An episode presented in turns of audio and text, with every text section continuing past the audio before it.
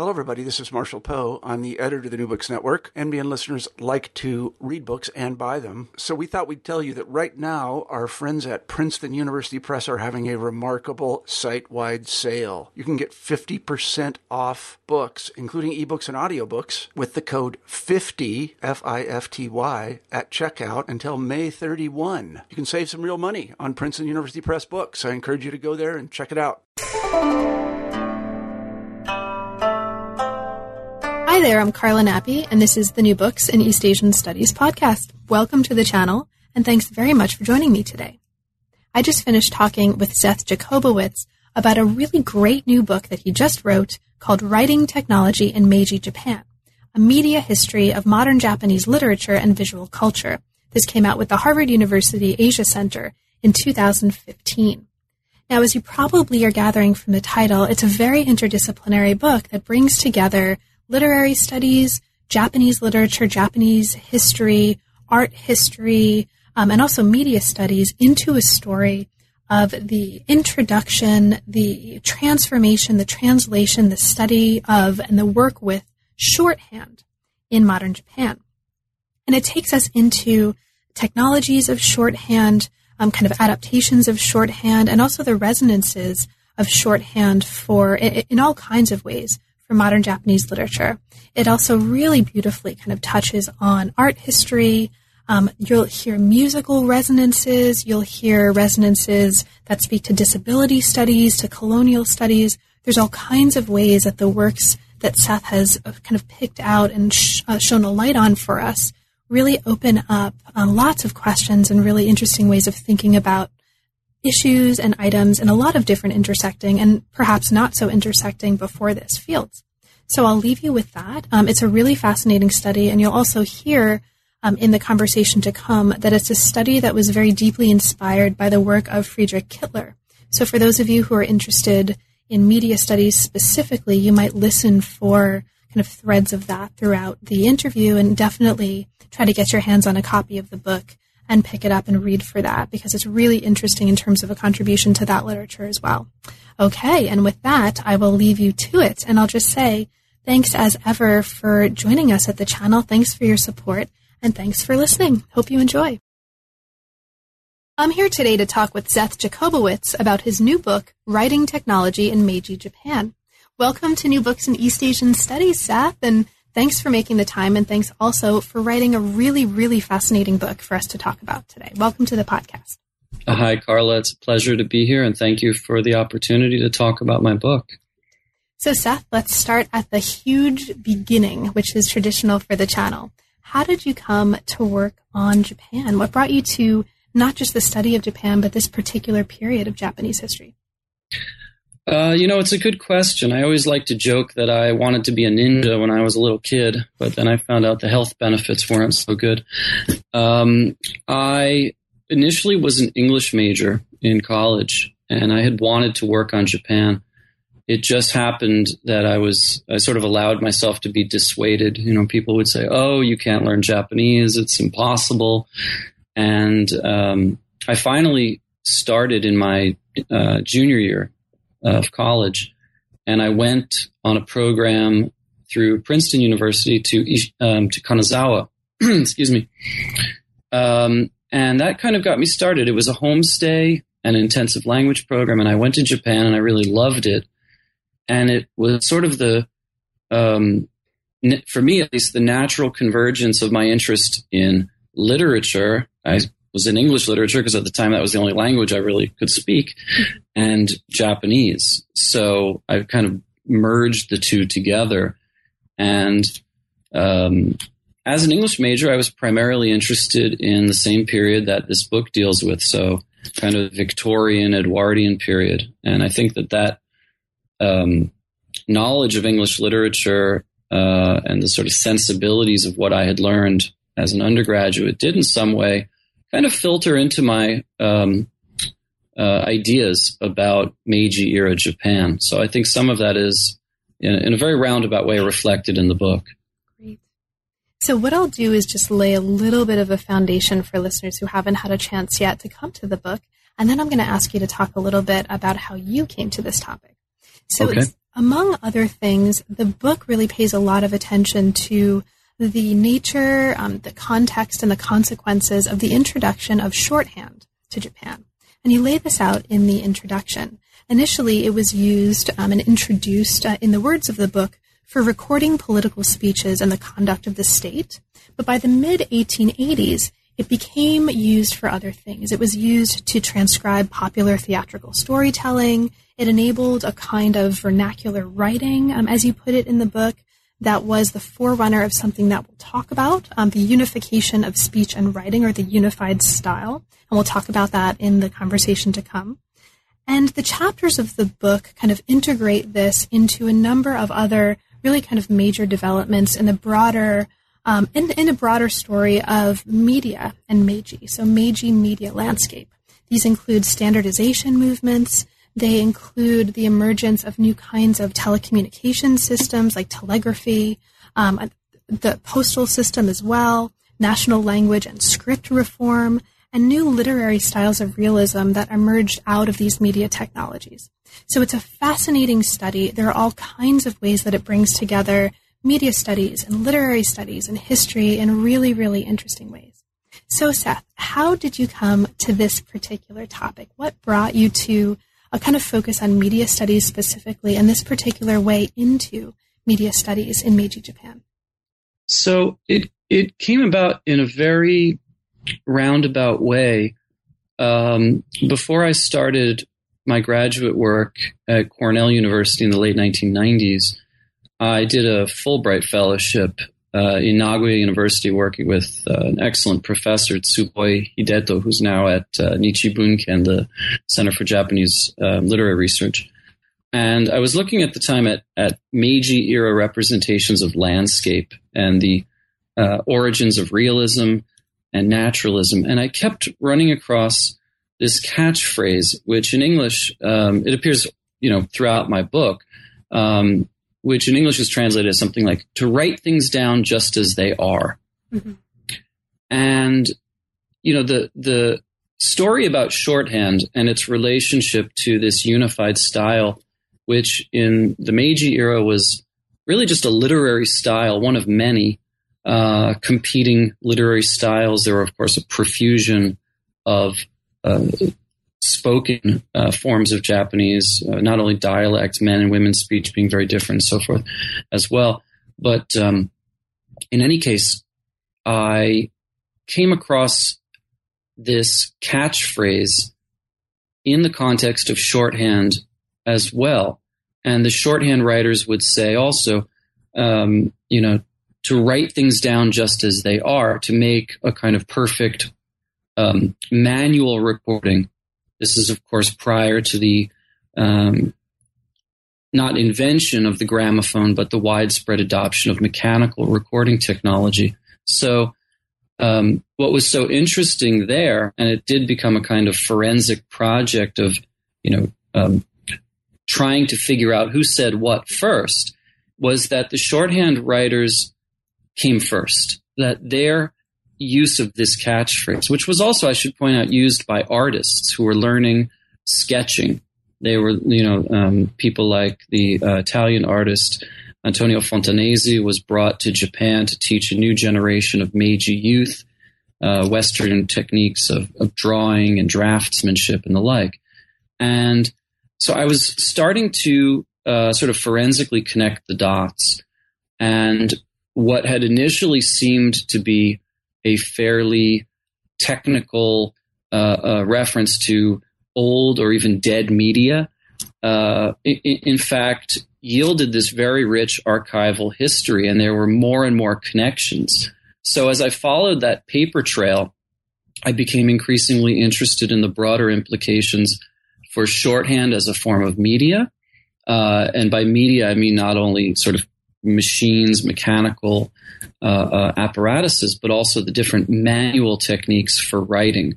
So the title of the book, Writing Technology in Meiji Japan, was sort of meant to be read both ways as literal, um, you know, the noun writing technologies, but also writing about technology. And, um, you know, from there, I, as you pointed out in that very uh, concise uh, summary, I started to look at all kinds of things that seem, perhaps at first glance, to have no connection. So, experimental phonetic scripts, the recording of uh, um, not only political speech, but also of uh, theatrical storytelling, the genres known as rakugo and kodan. And um, there, there, of course, there are parts of my book that deal with things like art history and the rise of the modern novel. And I started to see these very intricate connections. So again, it was sort of trying to connect the dots, and improbably enough, shorthand notation seemed to be at the heart of that enterprise. There's also a cat, and there's noses, and there's cherry blossoms, and all kinds of cool stuff that we'll get to at the end. Um, yes. So yes, I, I, I really love that stuff. So Seth, can you talk a little bit about how you transformed this from a dissertation to a book? In that transformation, like were there any major or noteworthy um, changes to the project? Like how did the transformation from one kind of object to the other kind of object go? Yeah, you know, it, it begins with uh, hot air, a hot air balloon, and it ends with a uh, hip hop uh, record scratching cat. So, right. Uh, you know, the little bit of my uh, uh, rebellious graduate student was at work there um, from the get go. It's it's a very interesting question. There's a long gestation here. I finished my dissertation in 2006, and the book came out in 2015. Um, you know, it's always sort of painful to to show your work at, at that stage. You know, most people are sort of traumatized by their dissertation. yes. Don't, don't want to talk about it. yes. um, there was, you know, and, and to be honest, there was a time when I just didn't want to look at this project, and I moved on to other things. So I worked on a, a, a translation of Edogawa Rampo that became the Edogawa Rampo Reader. It came out in 2008. And I also started to learn Portuguese and go to Brazil. And really, I think people must have thought I went off the deep end. But um, I'm now working on my next book project, which is about the Japanese immigration to Brazil. We can talk about that if we have time, mm-hmm. maybe later in the hour. But um, the the dissertation was really a, a, kind of unwieldy and in some ways unbalanced uh, uh, um, creation. You know, I think my first chapter in the dissertation had 75 pages. Mm-hmm. Um, so there was a part of this that really needed judicious editing and whittling down.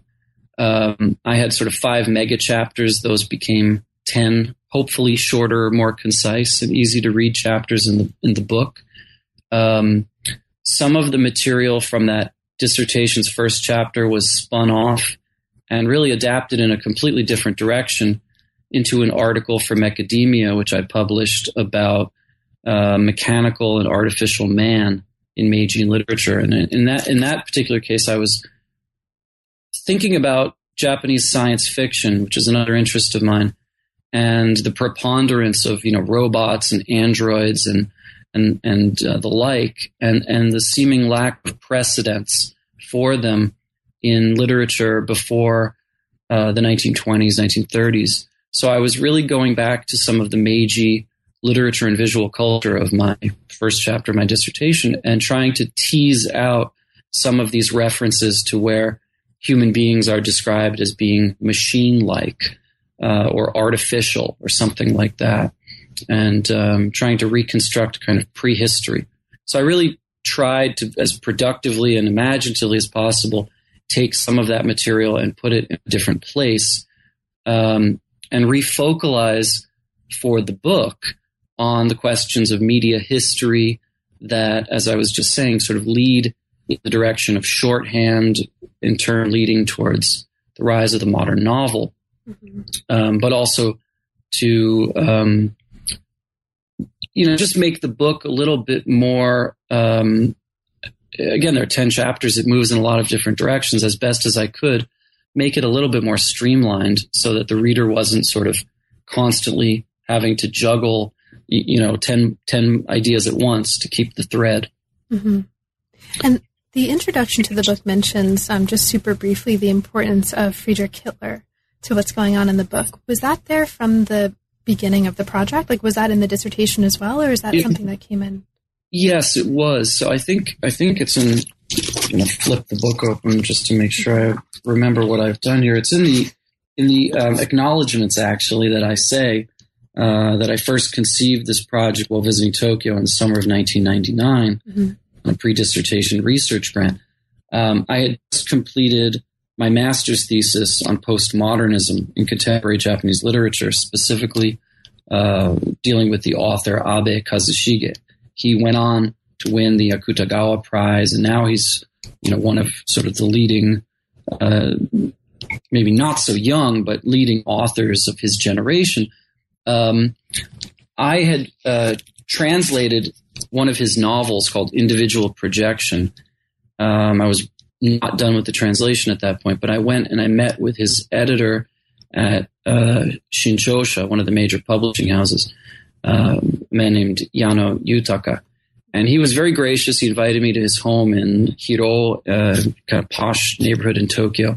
And we just sat uh, talking for hours and hours. And um, I was telling him about some of my ideas for uh, what I wanted to work on for my dissertation. And the question of media came up, and he said, Oh, have you ever heard of this German scholar Friedrich Kittler? And of course, I hadn't.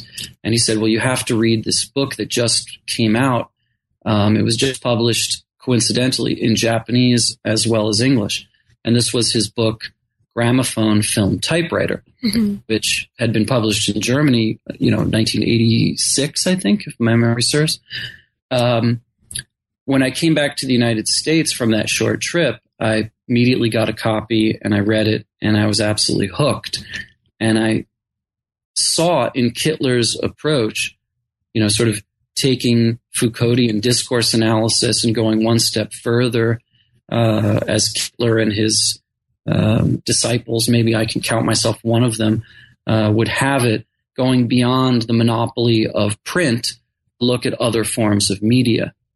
Okay, so um, unlike Kittler in that book, where he really looked at sort of three dominant forms, uh, again, the gramophone, uh, film, and the typewriter, I tried to go much deeper and look at these things like shorthand, which Kittler talks about. He has an essay uh, on Dracula where he talks about Jonathan Harker uh, writing to his uh, fiancee, who then becomes his wife, in uh, in shorthand uh, which infuriates Dracula because he can't read it. um, in any case, um, I saw so many parallels between you know the German or the English case and Meiji Japan, and I of course there's some fundamental differences too, but that inspiration and in some way that template really um, you know got me rolling, got got my project rolling, and um, I'm not necessarily uncritical of aspects of Kittler's work. I think we always have to be, and I try as much as possible to make, you know, I tried to make this my own methodology, not simply kind of a slavish imitation of his uh, of his. But uh, yeah, Kittler was a hugely important component in the conceptualization of the project. And I'll just say, you know, very briefly, there are these um, incredibly obscure references that I would find in his other sort of magnum opus, which is translated into English as Discourse Networks 1800 1900, references to Pestalozzianism as a form of um, of, of um, national education in, in, in Germany and Central Europe. And then I would start to see these references cropping up in the things I was looking at. Um, Japanese intellectuals being sent to schools in the in the northeast of the United States and learning Pestalozzian methods. And I thought, wow, uh, you know, I would never have even known what, I would never even have thought to look that up if I hadn't known that Kittler had already done it. Mm-hmm. So, in many unpredictable ways, you know, Kittler uh, sort of proved his worth not only as a theorist, but also as an archivist, as a literary uh, historian, uh, intellectual historian. So, yeah, I'm, I'm very indebted to his work. And I think, you know, since I completed this as a dissertation, uh, you know, a decade or so ago. Kittler's, uh, uh, you know, sadly he passed away a few years ago, but his um, reputation has only kind of solidified and, and increased over the years. Mm-hmm. I should say in Japan as well as in the United States. Great. Thank you so much for laying that out for us. So let's dive right into the book. Um, there are four parts, and what we're going to do is not necessarily um, talk substantively about all the chapters, but at least talk about some of the really interesting things that are happening in each one of the parts. So part one of the book looks at Meiji media in a kind of general sense, and there's a chapter that we won't talk um, too much about that looks very closely at standardization movements of the late 19th century. Um, these include temporal standardizations, both before and with the Prime Meridian Convention. Um, and it also includes the uh, descriptions of um, and the introduction of the metric system, both in Japan and outside of Japan. Now, these are important, uh, as this chapter mentions, insofar as they helped consolidate Japanese national identity and also contributed to what you call here in the book um, a new metrics of national imperial time and space. And so there's a really interesting chapter that does that work. And so I wanted to just kind of mark that for listeners.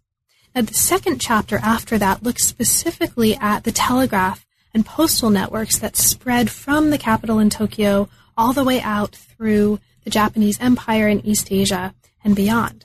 The chapter focuses on a particular figure. This is Maejima Hisoka, and he is really interesting here in the way that he's proposing certain kinds of reform to move away from Chinese characters. And these become really important in sparking larger debates about national language and script reform. So, to kind of bring us into this part of the book, uh, can you introduce him a little bit for us? Who is he?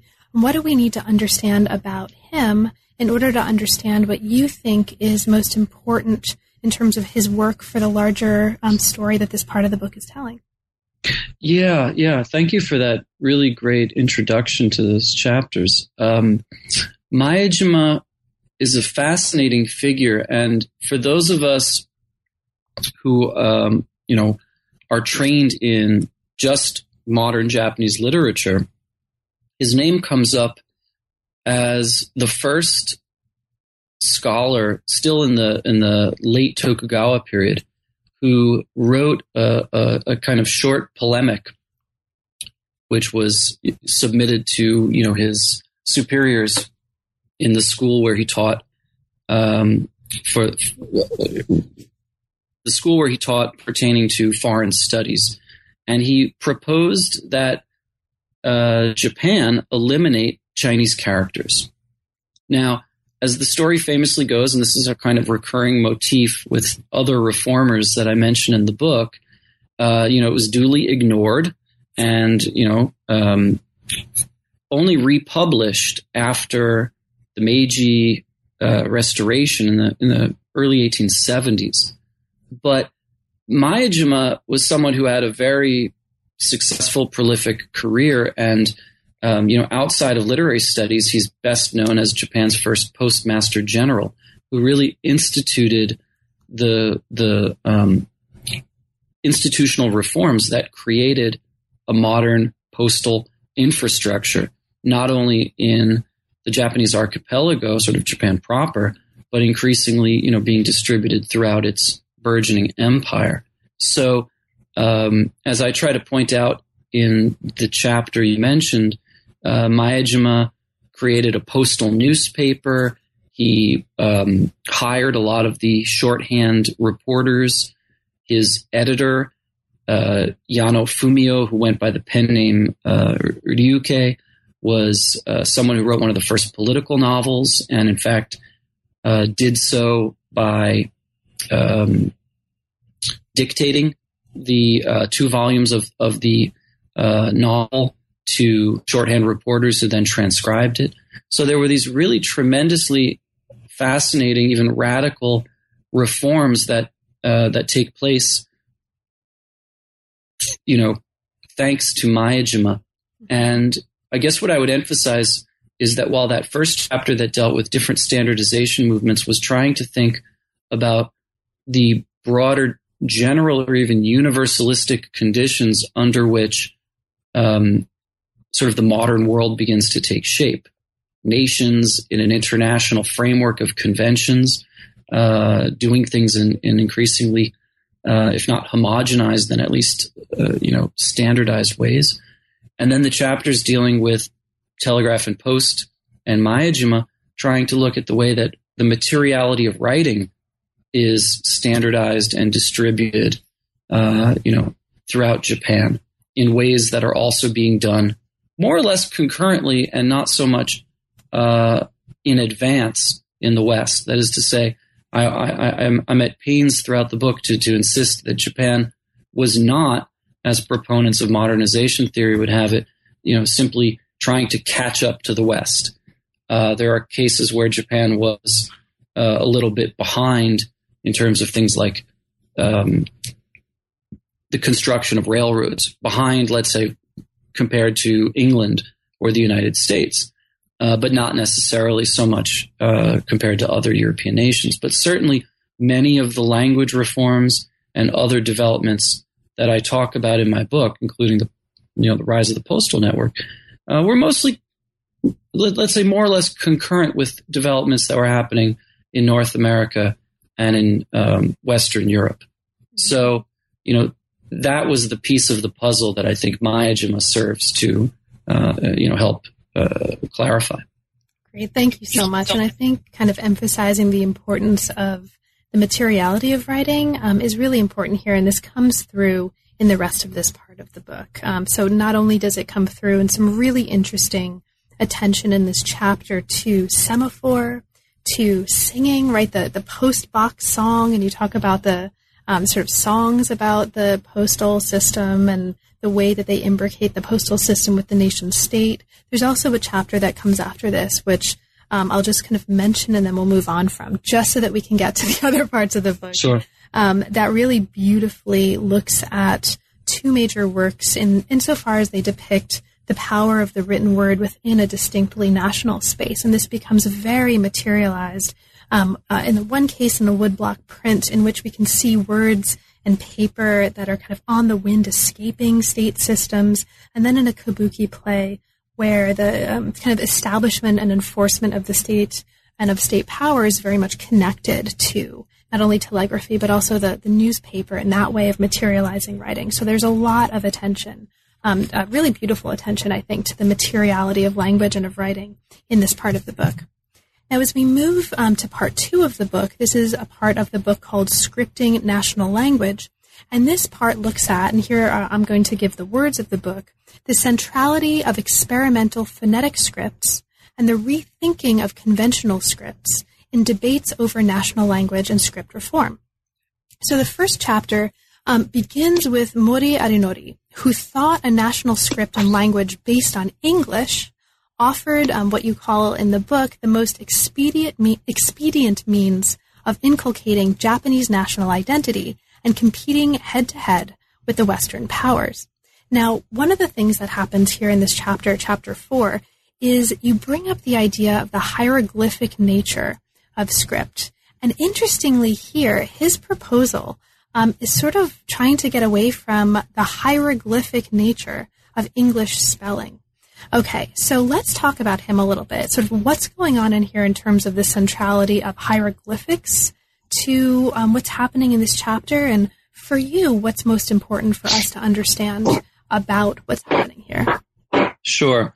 Well, you know, it, it doesn't perhaps get as much um, emphasis as it should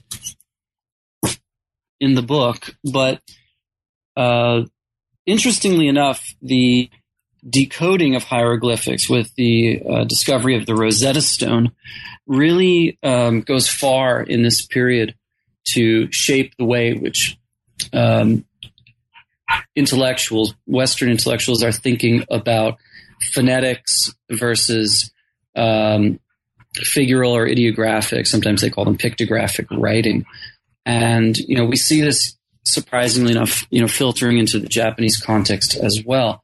Um, at the same time, we have these language reform movements. Isaac Pitman, who is the progenitor of this first truly phonetic shorthand, was also someone who was very influential in the uh, creation of the uh, International Phonetic Association and um, a sort of avid uh, proponent of reforming English. One of the interesting things that I found in looking at Japanese efforts to create a national language and script, which would, again, in the language of this catchphrase, like write things down just as they are, they would often say to write as one speaks and to speak as one writes. So to create the commensurability between speech and writing. And um, very often, folks like Pitman would say English is not. Uh, uh, George Bernard Shaw is another figure mentioned in the book who says this as well, right? Um, English is not written as, as it is spoken, nor is it spoken as it is written. So they would um, repeat this uh, uh, critique that English, in its own uh, uh, spelling systems, was kind of hieroglyphic too. So this is something that Mori um, uh, says in his own sort of radical polemic, where he proposes that Japan, uh, this is post Meiji Restoration, that, that Japan adopt as its national language a simplified version of English. Mm-hmm. And as I point out in my argument, um, this simplification argument was really also an argument for the standardization of national language, so that while Mori was ridiculed and uh, rebuffed uh, for his proposal, many of the things that happened within the context of what we would call, you know, purely Japanese language, so Chinese characters, kana, and so forth, uh, those kind of standardizations do in fact take place, at least following the spirit, if not precisely the substance of what Mori was proposing. The, the, the second point of that argument that I make, which I think had been missed by most of the scholars in the field, is that Mori's proposal was written in English and addressed to a primarily English speaking American audience. Uh, he was the first ambassador for the, for the Meiji state to the United States. And he appealed to scholars like uh, D.W. Whitney, who was a, a, a linguistics professor at Yale, um, to try to, to garner support for his proposal. And just going one step further, um, I try to point out that Mori's arguments, however crazy they may have seemed to contemporary uh, contemporaneous audiences or, or to contemporary audiences for that matter, uh, in fact had a lot to do with things that were being said a generation or so earlier by American revolutionaries, American uh, um, patriots. Benjamin Franklin had proposed his own reforms to the English language. Um, uh, Webster, uh, you know, uh, in his dictionary, Noah Webster makes comments that I found fascinating about how America should adopt a, a, a, its own American language that would be sort of consistent with its adoption of an American Constitution. This is, you know, maybe you know, hundred years before Mori was certainly in. It's in that spirit, I think, that Mori was, you know, perhaps better informed about American history than many of us are today. And uh, once we restore those contexts, the things he was saying sound quite reasonable. And it's surprising that I'm sure it was deeply disappointing to Mori that when he approached an American audience who he thought would be primed for these kind of arguments, they, you know, just didn't get it. Mm-hmm.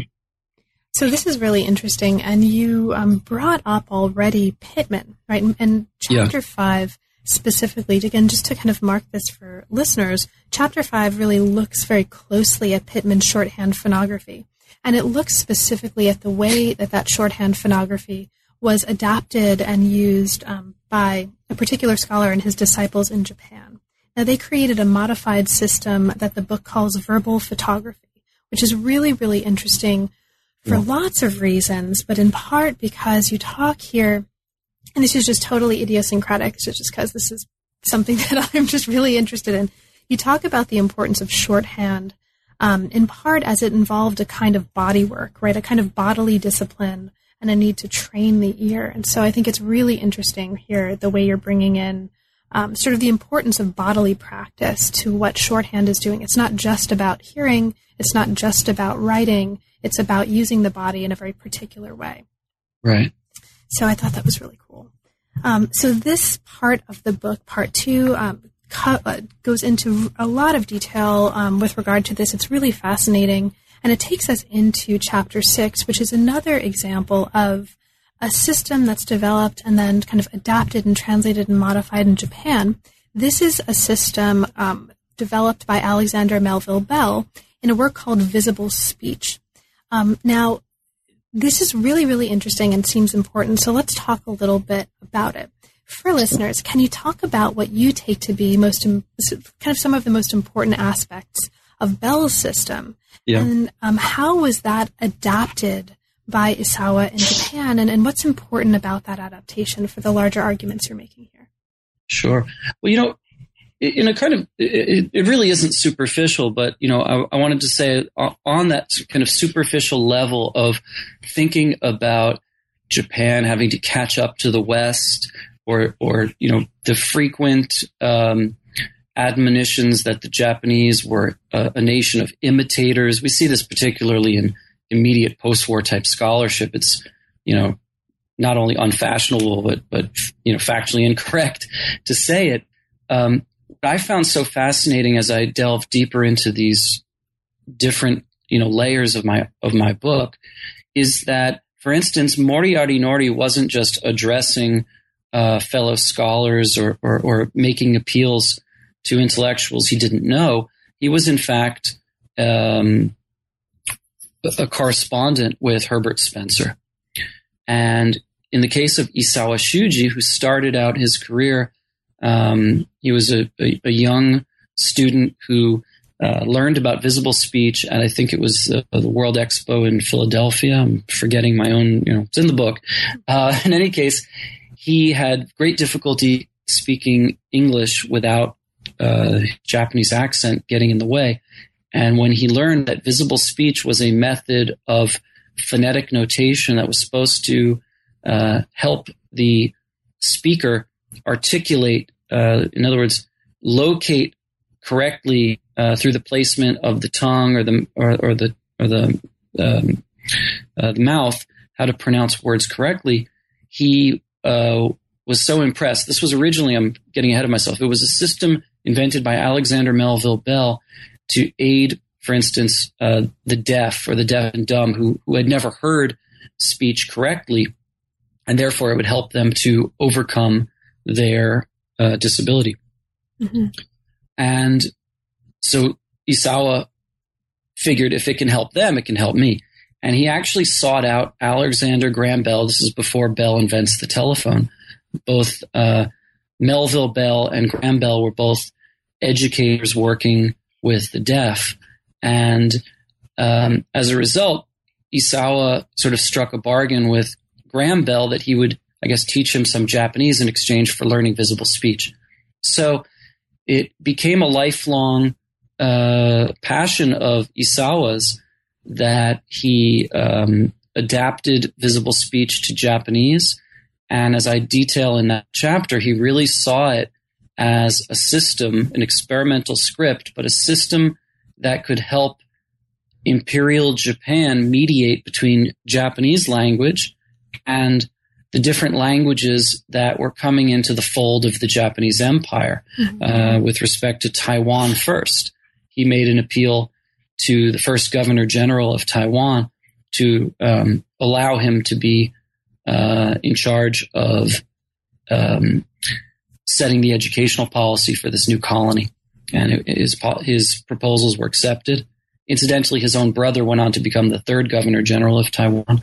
But um, on the one hand, I, sh- I mean, I should point this out: visible speech was always a kind of marginal, peripheral kind of thing. It wasn't uh, widely adopted. In English, it was more or less an outright failure.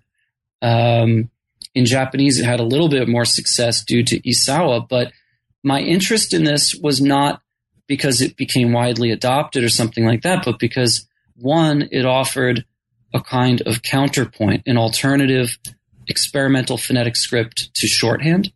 Mm-hmm. So it belongs to that same history of, of old and dead and even failed media.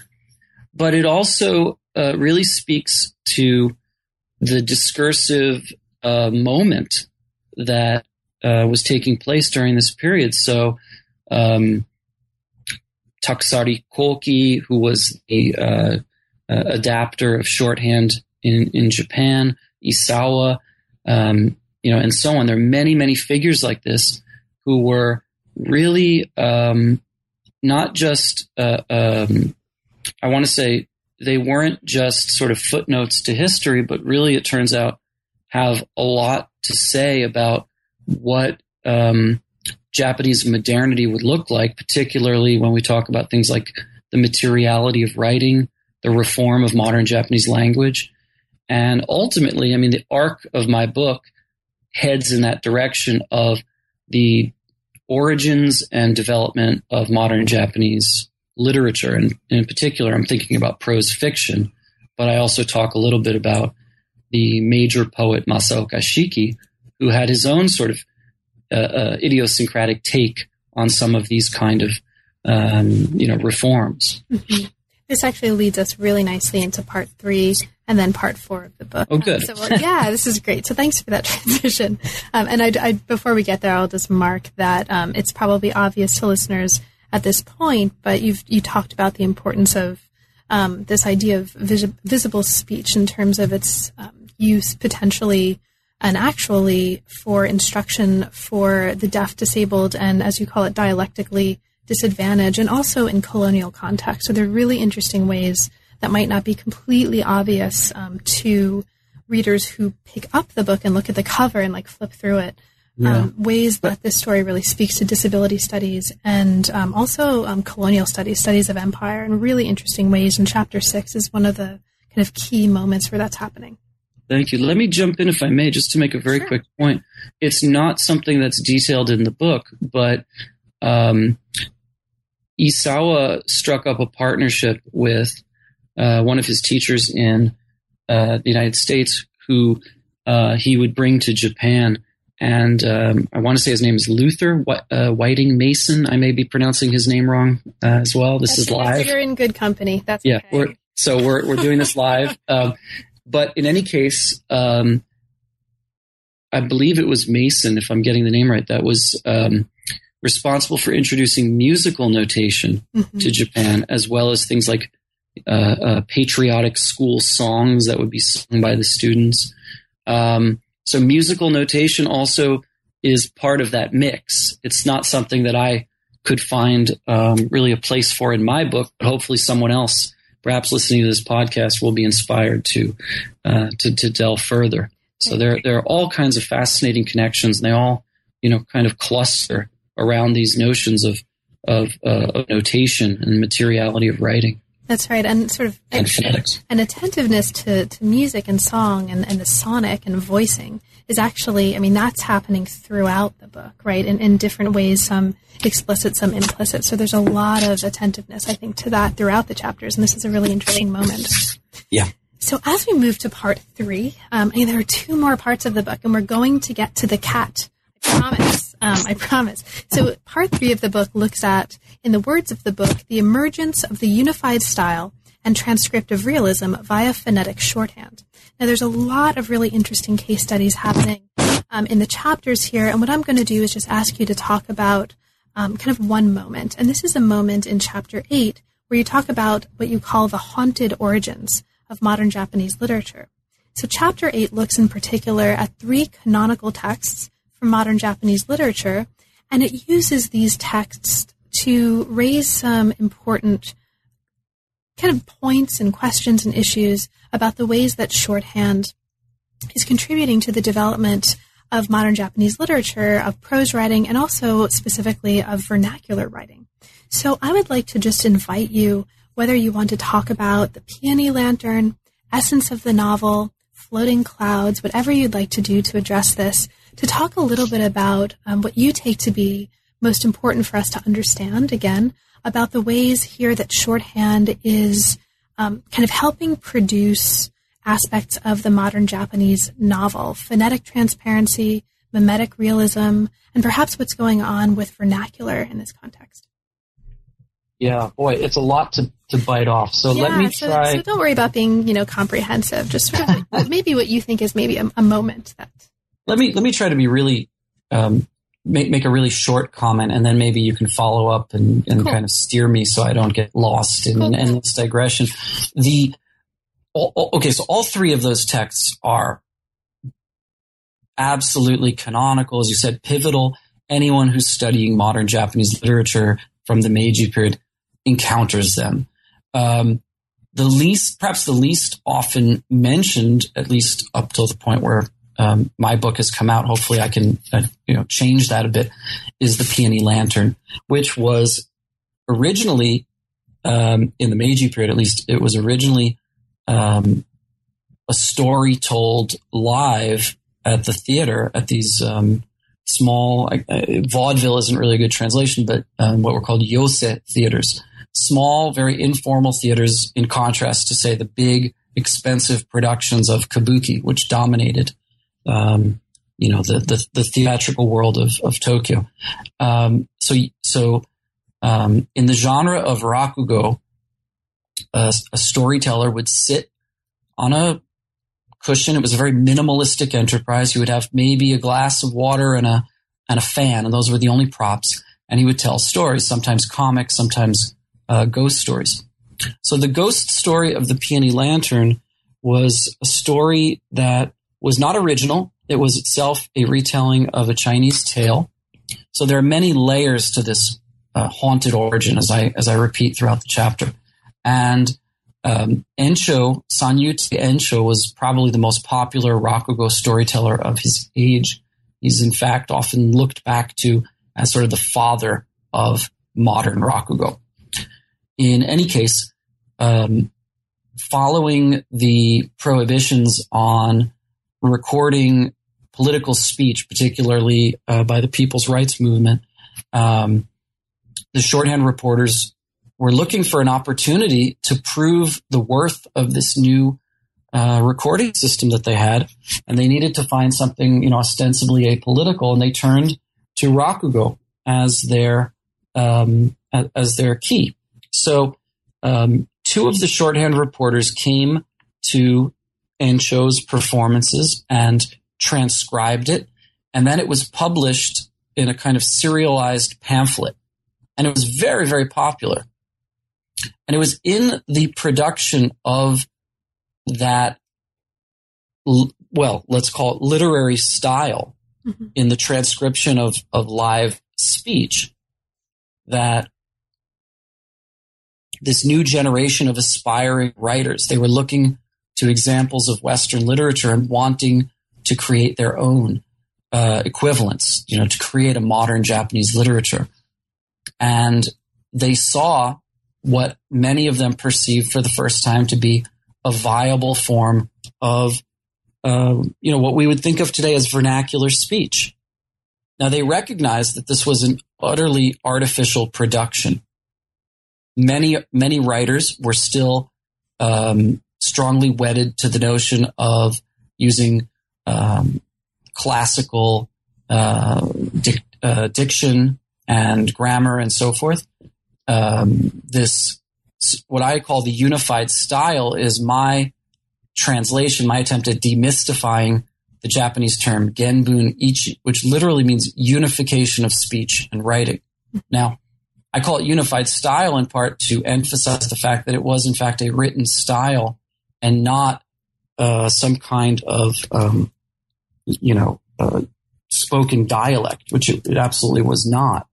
Um, nor was it literally, you know, the unification of speech and writing. It was a, a kind of approximation of the very polished storytelling into the uh, sort of middle class, uh, middle class is the wrong word, but like middle of the road samurai dialect of the Fukugawa region of Tokyo. Mhm. So, uh, different authors, including the uh, literary theorist Tsubouchi Shoyo, wrote a preface to the um, published sort of book version of the Peony Lantern, really praised the the work as uh, leading the way towards some new kind of literary um, expression, and so um, that really constitutes the starting point for all of these experiments with shorthand to converge into a new kind of realism.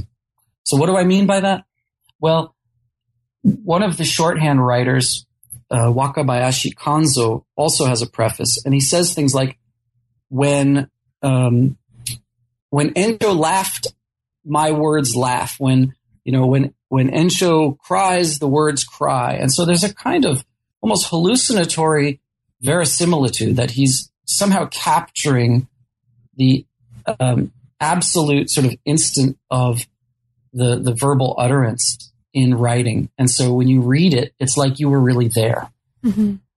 And this is meant to substitute for you know the variety of um, word image relations that used to obtain in Japanese literature of the Tokugawa period. So you would have illustrated books, and instead of having some, let's say, elaborate description of someone's psychological state, uh, you know, to give a kind of comical, radical example, perhaps in lieu of making the uh, sketching the villain's head, he would have the character for evil in, uh, written on his face or in lieu of a face. Mm-hmm. So you know who the bad guy is.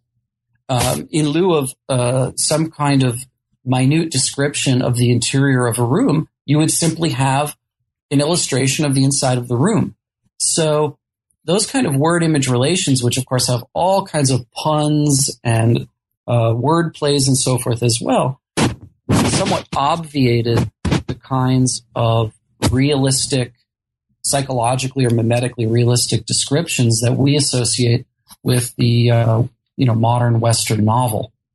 And so Ensho's Peony Lantern was one of the first steps towards creating a kind of vernacular literary style that was the vehicle for this. I hope that wasn't too awesome. No, um, that was awesome, and it also gives um, you're raising a couple of issues that let me at least touch on um, one of my favorite chapters that we're not going to have time to talk about in any detail, but that I want to at least just mention. I mean, you talked about sketching. Um, and a lot of what you said relates not just image and text, but specifically body and text, right? The sort of the head, the face, um, the the words, and this is very much um, kind of of a piece with some of what's happening in chapter nine. This is the first of two chapters in the fourth part of the book, The Limits of Realism. So I'll just mark this for listeners. Should, um, should we just maybe add one little oh, uh, yeah. addendum to that? Add I, I guess, you like. Right. So the bigger picture here, right, is that going back to figures like Benedict Anderson, who in his seminal book, Imagined Communities, talks of the newspaper and the novel to the rise of the modern nation state. Mm-hmm. That you, you know, in contrast to pre-modern societies with their use of classical languages, um, religious or otherwise, that sort of bind them in other ways as a sort of broad, sprawling community. We have the rise of vernacular languages, you know, uh, sort of modern Italian or modern English, uh, Russian, what have you, that are meant to be uh, again, you know, written as they're spoken, spoken as they're written, and that are the sort of universal um, operating system of the nation. And the, the, the newspaper in its day to day reporting and the novel in its capacity to imagine the inner psychic life of the, of the people, uh, et cetera, et cetera, their aspirations, fears, hopes, and so forth. Um, really capture the essence of the modern nation, right? So the project of creating a modern literature is not just something of like art for art's sake, but is integral to this, um, you know, nationalist uh, movement that's taking place all over the world. Great, thank you. Thank you. So as we move um, to the fourth part of the book, and this is really yeah. going to take us to our conclusion. Um, again, uh, just to kind of echo what I was saying before, the ninth chapter looks really closely at the writings um, by somebody named Masaoka Shiki.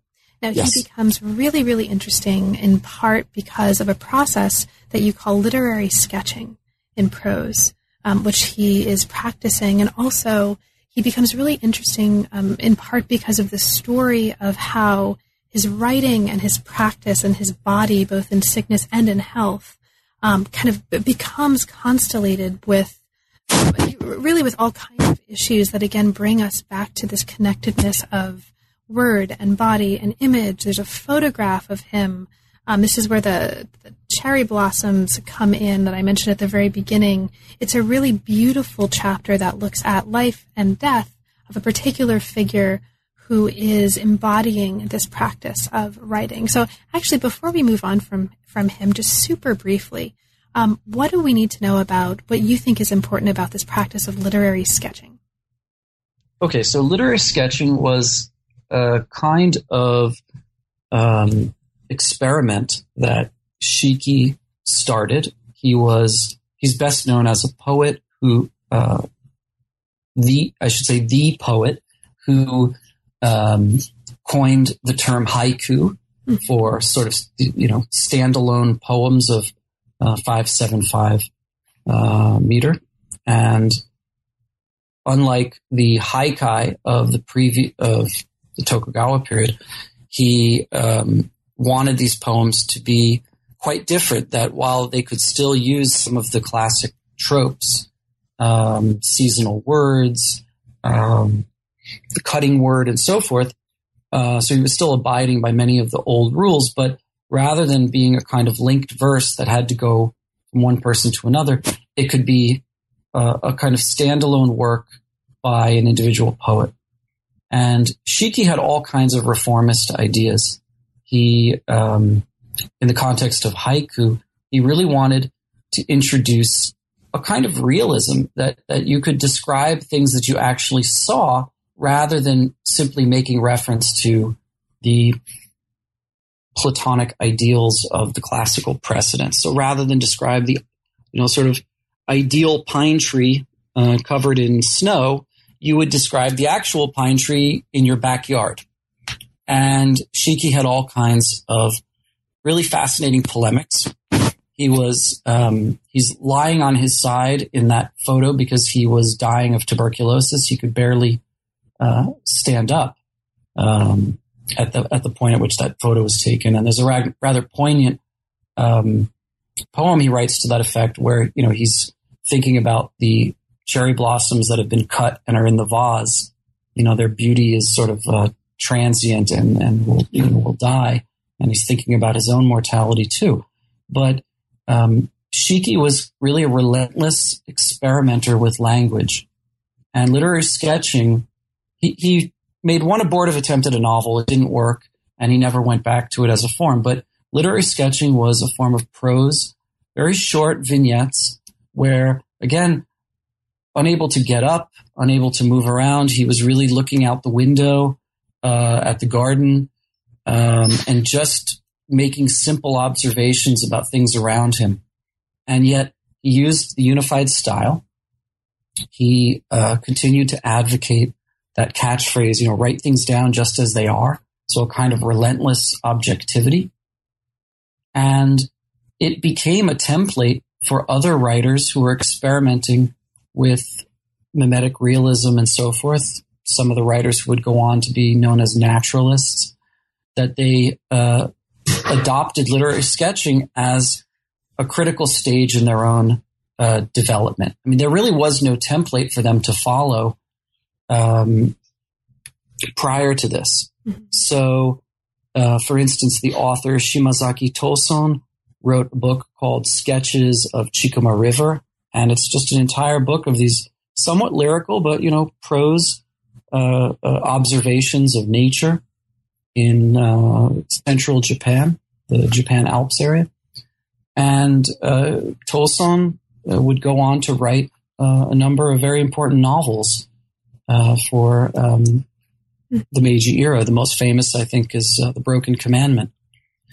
Um, but in any case, Shiki was someone who just kept experimenting with different forms of language. Literary sketching was not um, sort of intended as the end point of a logical progression of ideas, but he had a friend um, who was an artist who introduced him to ideas of sketching that had been learned from this fellow Fontanesi. So you look at um, an image, you look at an object, and you try to create a focal point, right? And um, things outside of the focal point are progressively more blurry and so forth.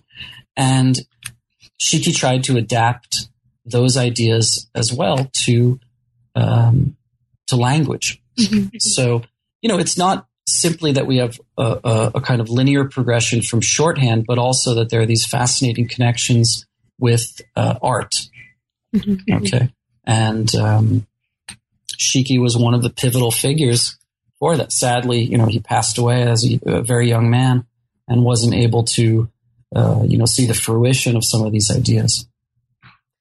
Thank you, Seth. Now, the I, I can't let you go before asking you a final question before we come to our conclusion because we sure. have to talk about the cat. We have yes. to talk about the cat. Okay, so chapter 10, the final chapter in the book, looks very closely at Soseki's I Am a Cat. This was composed 1904 to 1906. and you situate this work in the chapter within the larger context of the unified style as it shaped the modern novel. The book calls this work by Soseki the apotheosis of the unified style in the modern novel and its most compelling critique, right, at the same time. So here uh, we have Soseki evoking what you refer to as the limitations of representation, of transmission, and of recording through the figure of a cat. There are also noses, but I'm not going to ask you to talk about noses. I will just say for listeners, look in chapter 10 and you will find noses. But we are going to talk about the cat. And so here's my final question before we conclude, Seth. Sure. What is going on with the record scratching cat? That okay. is my question. So there's a lot of record scratching cat briefly for us. Right. There's a lot of juvenile nasal humor uh, in in in the other part of that chapter, but we won't we won't but get into. We won't it. talk about noses because we got to right. leave some mystery for the listeners. Right. Absolutely. Right. Um, you know, it's it's it's um, often the case that writers, you know, start out writing fairly tepid works that are imitative of others. You know, they they they work through the template, as I was just saying, and then they go on to find their voice and become sort of more radical. Um, certainly, Soseki was also an endless experimenter. He and Shiki were uh, very close friends. But in some ways, Soseki's most radical work was his first. Uh, not literally the very first thing he ever wrote, but the first major success, um, which is I Am a Cat. Now, it's funny because when I was writing, uh, doing research for the dissertation, you know, and I was in Japan and people would always ask you, Oh, what are you working on? And I would get tired of trying to explain all of the sprawling ideas about media. And it, I, I, was even more tired of trying to explain why shorthand was a sexy idea that everybody should be really excited about. So sometimes I would just say, as a shorthand answer to the question, Oh, I'm working on Soseki's I Am a Cat. Mm-hmm. And people would look really disappointed, you know, kind of crestfallen uh, as if they, as if I had just revealed that I was, you know, a bit simple.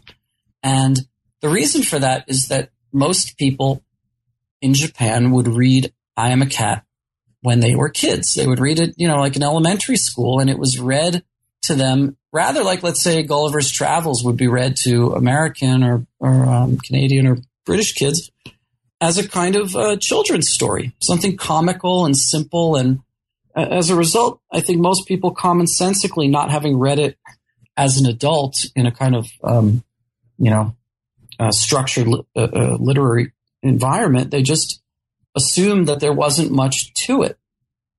But in fact, this novel, uh, it is incredibly funny, and there are some, you know, there is, you know, juvenile humor and and and puns and things like that. Um, you also have this um, cat narrator who's sarcastic and petty, and of course very relatable.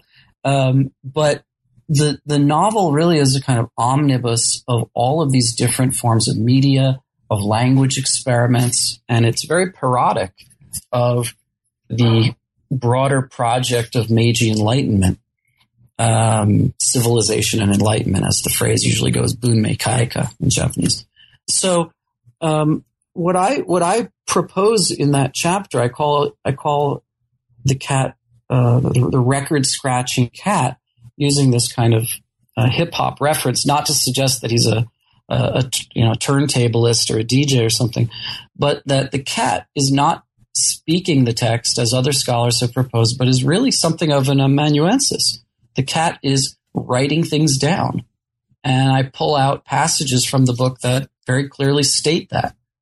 Um, so what's interesting, and, just to give one example, uh, maybe not the, the, funniest example, but one that I think is revelatory of what the project is. Um, the cat is adopted by a teacher whose name is uh, English Master uh, Sneeze. Mm-hmm. Uh, again, a, a, a, nose joke. But okay. we're leaving mystery. Well, all right, we'll leave it. Mystery. So this teacher sets out to create a um, artistic sketch of the cat, and he's uh, uh, uh Master Sneeze is sort of a bumbling uh, dope, and everything that he does artistically is a failure, which is part of the humor of the text. The cat looks at the sketch and he says, "You know, I don't consider myself uh, a great masterpiece uh, as cats go, but you know, looking objectively at this picture, you can't tell if the cat is sleeping or if the cat is blind." So he thinks of the, the, the sketch as a failure. Well, what does this mean, you know, beyond the surface?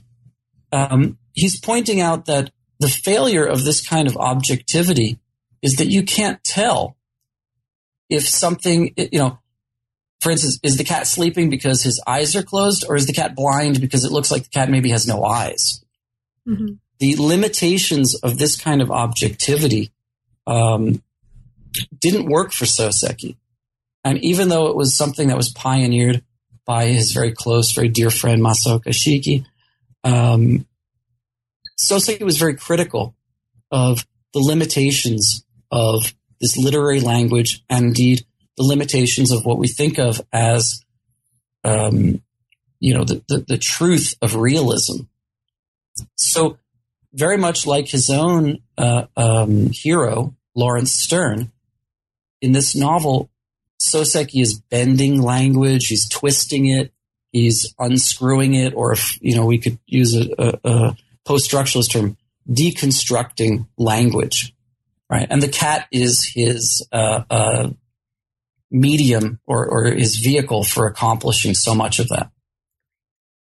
So the record scratching cat. The record scratching cat. Thank you so much, Seth. Now, even though we did, as promised, get to the cat, there's a million billion things that we didn't have a chance to talk about, right? There's a ton of stuff um, in the book that is waiting for listeners who become readers, including but not limited to the noses. But given that, is there anything in particular that you'd like to mention for listeners who haven't yet become readers that we didn't have a chance to talk about?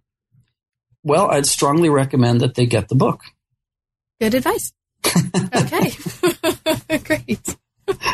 and now that the book is out for them to get, and congratulations on what I hope is obvious um, is a really interesting and stimulating book. What's next for you? What are you currently working on, and what's inspiring you these days? Well, again, thank you for this opportunity. I've really enjoyed the opportunity to talk, and um, I think in some ways you've more cogently summarized the chapters than I did. So I wish I could go back and, and change the wording here or there. But um, my my next project is about the Japanese immigration to Brazil, mm-hmm. which begins in 1908, and I'm looking at it up until 1941 uh, when you know the uh, when World War II ends that that immigration. So the Japanese uh, presence in South America. This was the largest community outside of Japan. Um, trying to think somewhat outside of the box of Japanese imperialism in East Asia.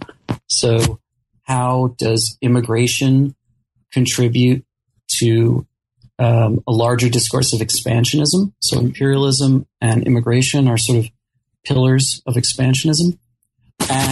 Looking at how Japanese culture uh, was transplanted into the tropics in Brazil, how the Japanese helped contribute to the rise of Sao Paulo as a megacity. There's just a lot of really fascinating things. So it's a very different project, a very different skill set from the previous book, but something I'm very excited about. And um, I'm currently working on. So hopefully I'll be able to come back and talk to you maybe in about a year's time about that one. Absolutely. Consider yourself with an open invitation. And in the meantime, thanks very much for taking time out of that work to talk to me about this one. It's really been a pleasure and congrats on an awesome book. Thank you again. Very much appreciate it. You've been listening to New Books in East Asian Studies. Thanks very much for joining us, and we'll catch you next time.